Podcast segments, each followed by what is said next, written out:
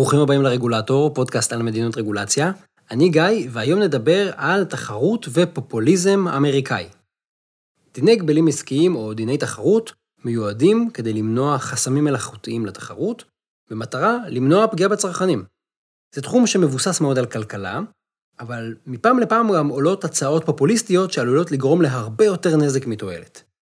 וקחו לדוגמה את ההצעות של הסנטורית הדמוקרטית אליזבת וורן, שרצה לנשיאות הברית במסגרת הפריימריז הדמוקרטיים ב-2020.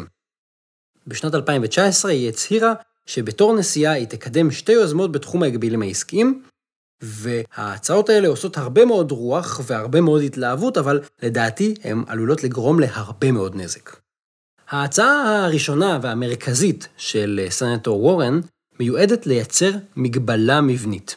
הרעיון הוא להגביל חברות טכנולוגיה שמפעילות פלטפורמה מכל מיני דברים. הכוונה לחברות כמו אמזון למשל, שיש לה פלטפורמה כדי למכור דברים. אז לפי ההצעה, לחברות כמו אמזון יהיה אסור למכור בעצמן מוצרים על גבי הפלטפורמות של עצמן. בעצם כי הן מתחרות בספקים אחרים, ויש להן יתרון לא הוגן, כי הן גם אה, בעלות הבית, נקרא לזה. האיסור הזה יחול על כל פלטפורמה עם הכנסות שנתיות של מעל 25 מיליארד דולר בשנה. אגב, שימו לב, זה הכנסות, זה לא רווח. יכול להיות שיש להם הוצאות אדירות. וככה, כדי לשלוף, זה יכלול את גוגל, את אמזון, כמו שאמרתי, את פייסבוק למשל. חברות יותר קטנות עם פלטפורמה יוכלו למכור מוצרים, אבל הם יחויבו לפעול בצורה סבירה, הוגנת ולא מפלה. בהצעה שלה היא אומרת fair, reasonable and non-discriminatory dealing. מה זה בדיוק אומר, איך מצייתים לזה, באיזה מקרים יאכפו, סופר עמום. אז זאת בעצם ההצעה הראשונה, נשמע נהדר, נכון? אמזון היא בעלת הבית, לא ניתן לה למכור אה, מוצרים על גבי הפלטפורמה של עצמה. ההצעה המשלימה היא אפילו יותר דרסטית במידה מסוימת.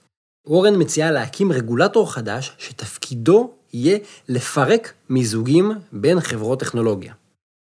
אני אחזור על זה שוב, התפקיד של הרגולטור זה לפרק מיזוגים בין חברות טכנולוגיה. זאת אומרת, שתי חברות יתמזגו לחברה אחת גדולה והן עובדות עכשיו ביחד למאוחד, נבוא אחרי כמה שנים, נשבור, נקרע את החברה הזאת לשתיים, ונגיד להם לא, אני מחזיר אתכם למה שהייתם קודם.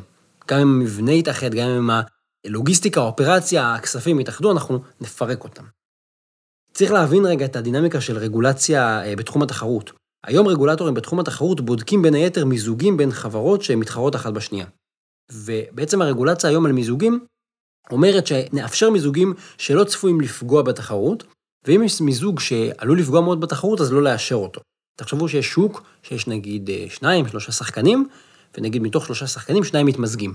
אז מתוך שלושה נשארנו עם שוק של שניים, ואחד מאוד גדול. אז יש לנו פתאום בדואפול רק שני שחקנים בשוק.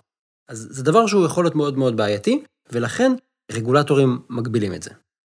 ואגב, לרגולטורים האלה היום יש סמכות לפרק מיזוגים בדיעבד, אם מישהו עשה מיזוג לא חוקי, כן? אבל אם קיבלתם אישור למיזוג אז לא יפרקו אתכם. באופן כללי, אגב, פירוק של מיזוגים בדיעבד זה דבר די נדיר. אז לדעת הסנטור וורן, המיזוגים שבוצעו הם בלתי חוקיים לדעתם, והמיזוגים האלה בין כל מיני חברות טכנולוגיה, צריך לבטל אותם, להחזיר אותם אחורה.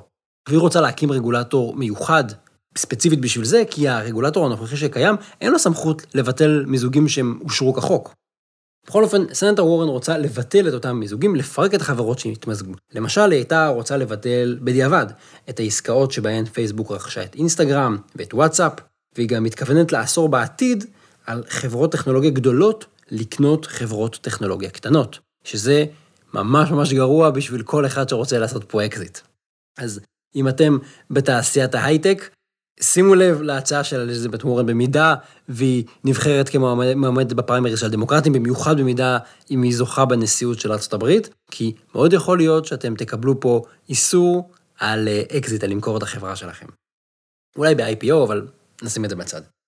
ההצעות האלה של סנטר וורן בתחום התחרות מזכירות בעיניי את הגישה של טראמפ בתחום הרגולציה, נגיד ברגולציה סביבתית ושינוי אקלים. עכשיו זה קצת מוזר בטח בעיניכם שאני משווה, כי הוא רפובליקני והוא סופר אנטי רגולציה, והיא דמוקרטית והיא מציעה פה רגולציה מאוד מאוד דרקונית, אבל אם רגע קוראים בין השורות, בעצם הם מאוד מאוד מזכירים אחת את השנייה, הם יכולים להסתדר ממש טוב. כי דבר ראשון, שתי ההצעות, גם הצעות של טראמפ וגם הצעות של וורן, הן מוצגות כפתרונות מאוד מאוד פשוטים. אבל בפועל זה מאוד מאוד מורכב ליישם אותם, זה כל כך לא פשוט. והדבר השני זה שההצעות האלה עלולות לגרום להמון נזק לא מתוכנן. כי גם, כי הן נורא פשטניות.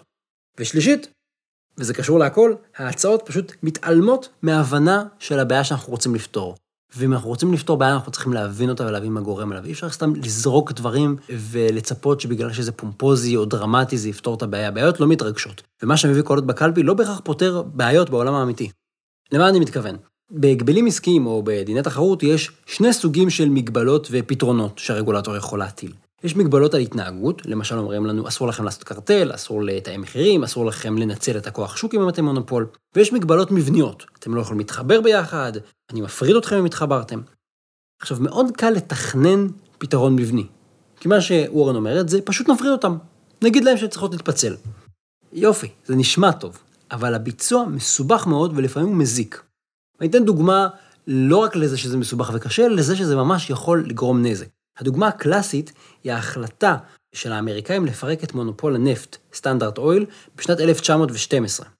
מדובר על חברה שהייתה מונופול ששלט על כל תעשיית הנפט בארצות הברית, ותחשבו על לפני 100 שנה, נפט הניע את כל הכלכלה, בין אם זה לרכבים, בין אם זה לייצור חשמל, נפט זה הסיפור.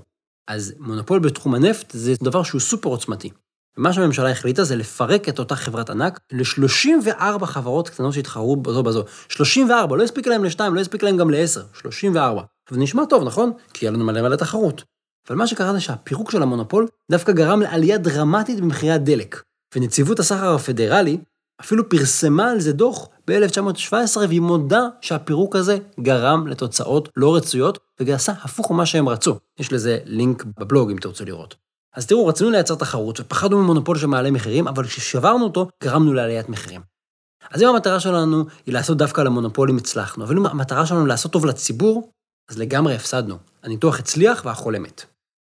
אז אם רוצים רגע להסתכל על ההצעות של סנטור וורן ולהסתכל רגע ברצינות על התחום הזה, אני מציע שנתחיל בהתחלה ונשאל את השאלה הכי חשובה. בואו נשאל למה. מה הבעיה? למה היא קורית? למה אנחנו רוצים לפתור אותה? ההצעות של סנטור וורן ממוקדות בחברות טכנולוגיה גדולות. עכשיו אין ספק יש להם המון כוח, כן? פייסבוק מדברים המון על ההשפעה שלה בבחירות, ובכלל היכולת שלה להטות את דעת הקהל, גוגל בכלל אין מה לדבר. עכשיו, אגב, לדעתי המישור התחרותי פחות מטריד ממישור הפרטיות, ואני לא יודע למה היא לא הולכת לשם, אבל זה סיפור אחר. אין ספק שלמונופולים האלה יש המון המון כוח, אין ספק שמיזוגים כאלה יכולים לפגוע בתחרות, זה מוסכם. אגב, התופעה הזאת של מיזוגים היא נמצאת בעלייה כבר מאז שנות ה-80, חברות מתמזגות מאז שנות ה-80, אבל עיקר התופעה הייתה בשוק של ייצור מוצרים ממשיים, כמו רכבים, או מזון, פלדה, שירותי תעופה. סיפור של חברות טכנולוגיה הוא בעצמו סיפור יחסית חדש, של בערך 20-25 שנה. אבל השאלה היא באמת, האם יש בעיה בשוק הטכנולוגי? זה הלמה שלנו. אנחנו מתערבים כי יש בעיה. רוב השירותים של גוגל, למשל, הם מוצעים לציבור הרחב בחינם. יש כמובן עסקים שמשלמים עבור אה, פרסומות, ואפשר לרכוש שירותי פרימיום בכסף, אבל שירותי הדואל, למשל, של ג'ימל, הם חינמים. לעשות חיפוש בגוגל זה חינמי, ואפשר לסמוך על זה שגוגל יישאר תמיד חינמי. זה המודל שלהם. עכשיו, דוגמה נוספת זה אמזון, שוורן מאוד מאוד אוהבת להתנגח בהם. הרווח של אמזון על מוצרים שהיא מוכרת הוא מאוד מאוד נמוך בהשוואה למתחרות שלה. כי דווקא עיקר הרווח שלה מגיע משירותי אחסון בענן, זה AWS. חפשו, הם שירותים מדהימים, והם גובים, אה, גובים לא הרבה כסף, אבל הם עושים שם המון המון כסף, זה המחולל הרווח שלהם. במילים אחרות, ההצעה לאסור על חברות פלטפורמה למכור בעצמם מוצרים, מניחה שחברות כמו אמזון מנצלות את השליטה בפלטפורמה כדי לגבות מחירים יותר גבוהים, או כדי לפגוע בצרכן באיזשהו אופן אחר.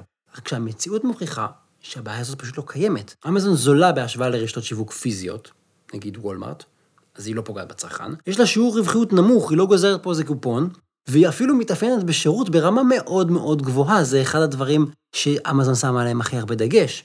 אז מחירים זולים, איכות טובה, רווחיות נמוכה.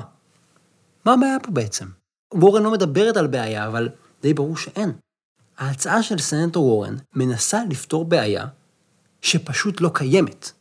אני לא אומר שאמזון מושלמים, אבל הבעיה הזאת לא קיימת במציאות. וזה בדיוק מה שמזכיר לי את המדיניות של ממשל טראמפ מקדם. למשל, הוא רוצה להגן על תעשיית הפחם על חשבון אנרגיות מתחדשות. עכשיו, על פניו זה כיוונים הפוכים, כן? אבל בעצם, גם וורן וגם טראמפ מקדמים מדיניות שנשמעת מהפכנית ואגרסיבית, ושתעשה המון המון טוב. אבל בעצם, שניהם עושים מדיניות שמכוונת כדי להגן על תעשיות ישנות מפני תעשיות חדשות. בעצם, הם שניהם שמרנים, שחושבים על העבר ולא על העתיד, ולא פותרים בעיות שהן כואבות לאזרחים היום. ואין בזה שום דבר מהפכני. וורן רוצה להגן על קמעונאים, כמו רשתות שיווק, נגיד אמרתי טארגט, מפני חברות טכנולוגיה כמו אמזון, שהן פשוט יותר זולות ויותר טובות והמשלוח מגיע הביתה. וטראמפ רוצה להגן על חברות אנרגיה ותיקות, כמו פחם ונפט, מפני חברות חדשות שמייצרות חשמל באמצעות אנרגיה מתחדשת. אז בעצם כשאנחנו מתעלמים מהפרטים הקטנים, סביבה, תחרות, וגם מפוליטיקה של ימין ושמאל, אנחנו רואים שבמהות שניהם מגנים על מונופולים מסורתיים מפני תחרות ומפני מתחרים חדשים. גם טראמפ שהוא כאילו אנטי-ממסדי, וגם וורן המהפכנית למען הצרכן, שניהם די שמרנים מבחינת על מי הם בוחרים להגן. ואולי בעצם אנחנו לא הבנו מה הבעיה. אולי הם לא כאלה טיפשים, אולי טראמפ ווורן בכלל לא התבלבלו. אולי הם פשוט שמרנים מבחינה כלכלית. והם פשוט מנסים לחסום טכנולוגיות חדשות שמאיימות על השחקנים המסורתיים. צריך להגיד, שניהם אנשים מבוגרים.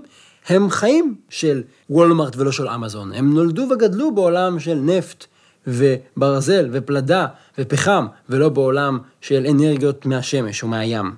אז אולי הם פשוט שמרנים. אולי זאת לא טעות. ולסיום אני חייב לכם תשובה למה ההצעה עצמה של סנטר וורן לא טובה. חוץ מזה שאין בעיה, שזה בעיניי מספיק כדי להפיל את זה. ההצעה של, הראשונה של סנטר וורן אוסרת על חברות פלטפורמה גדולות לשווק את המוצרים שלהן על גבי הפלטפורמה, אבל היא מחריגה חברות קטנות. עכשיו, האיסור הזה, וגם החריג, מבוססים על שגיאה בכלל בהבנה של איך כוח שוק עובד, של איך כלכלה עובדת. כי כוח שוק כשמו כן הוא, הוא קיים בשוק מסוים. עכשיו, העניין הוא, שזה שאמזון גדולה עושה הרבה מאוד כסף, לא אומר שיש לה כוח שוק. אמזון מוכרת מגוון עצום של יותר משלושה מיליארד מוצרים שונים. היא חברה ענקית, אבל הפעילות שלה מפוזרת, היא מרוחה על פני המון המון סגמנטים, סקטורים ומוצרים. ועבור רוב המוצרים, יש לאמזון נתח שוק קטנטן. למשל, היא שחקן קטנטן בשוק של בטריות, היא שחקן לא קיים בשוק של אה, פלאפונים, או בשוק של דגני בוקר, בשוק של מצלמות, בשוק של גרביים. היא מוכרת שבריר. היא מתחרה מול חברות שמתמחות באותם תחומים, ודווקא לאותן חברות יש נתח שוק יותר גדול משל אמזון. כל אחת בתחום שלה. זה כמו למשל שקוקה קולה היא חברת ענק, אבל אין לה כוח שוק בשוק הסמארטפונים, כי בשוק הזה היא לא דומיננטית. כוח שוק הוא כוח שיש לך בשוק ספציפי. וזה שאתה גדול וחזק, זה לא רלוונטי אם אתה לא גדול וחזק בתחום ספציפי, ואם אמזון מפוזרת על פני המון המון תחומים, ואין לה יכולת להפעיל כוח שוק, אז אין פה בעיה תחרותית. והמדיניות המוצעת מתעלמת מעקרונות של דיני גבלים עסקיים, מעקרונות של דיני תחרות. היא מבוססת על איזושהי הנחה שאם חברה היא גדולה, זה אומר שהיא בהכרח חזקה בכל תחום שבו היא פעילה, והיא פוגענית בכל תחום. אבל זה פשוט לא עובד ככה. כי אמזון, ברוב התחומים, היא מזנבת בחברות אחרות. אז יש פה בעצם שני דברים מאוד מאוד בעייתיים. מצד אחד, כנראה שבכלל אין בעיה. אני לקחתי את אמזון כדוגמה, אבל החברות האלה מתחרות בשווקים מאוד מאוד חרוטים, מאוד מאוד אגרסיביים, שיעורי הרווחיות שלהם לא כאלה גדולים. אז אם אין בעיה, לא צריך לטפל. דבר שני, אם אני בא לסדר את דיני התחרות, ואני בא להתלבש על דיני התחרות, ואני לא מבין איך הם עובדים, אז גם הפתרון שלו לא באמת פתרון. אז המדיניות הזאת של וורן מציפה סוגיה ששווה דיון, בואו נדבר על, על התחרותיות בקרב חברות טכנולוגיות, הן שולטות בפלטפורמה, אם יש שם מיזוגים בעייתיים, אבל זאת הצעה פופוליסטית, שבעיניי מבוססת יותר מכל על פחד מדברים חדשים ועל חוסר הבנה. כי יכול להיות שטארגט, רשת של סופרמרקטים, עושקת את הלקוחות שלה הרבה יותר משאמזון עושה את זה. אבל אמזון זה חדש וזה מפחיד. לדעתי צריך לחזור לדיון על האם יש פה בעיה. ואז בואו נדבר על הפתרון, האם הפתרון הזה בכלל יכול לפתור משהו. החדשות הטובות הן שזה מה שבית הנבחרים האמריקאי התחיל לעשות בעקבות ההצהרות של וורן. קיים עליהם דיון ביקורתי, מעמיק, קשה, כדי לחפור ו- ולהעמיד דברים ככה בצורה מדויקת. אז אני מקווה באופן אישי שהקונגרס האמריקאי ישאל שאלות קשות ויחסום הצעות פופוליסטיות, למרות שאולי הן מביאות קולות בקלפי, כי הן גם יכולות להביא המון המון רע. זהו, עד כאן להיום. תודה רבה שהאזנתם לעוד פרק של הרגולטור, כדאי לכם לעשות מנוי באפליקציות השונות, כמו iTunes, Google Podcast, Podcast Addict וכאלה, ככה לא תפספסו פרקים, אתם מוזמנים גם לעקוב אחריי בבלוג, בפייסבוק, בפייסבוק יש לנו דיונים מאוד מאוד מעניינים, שווה לכם להיכנס, בבלוג יש לכם לינקים למקורות שהזכרתי, לעוד פוסטים בנושאים קרובים. תודה רבה ליותם רוזנטל על עריכת הסאונד, התכנים משקפים כמובן את דעותיי בלבד.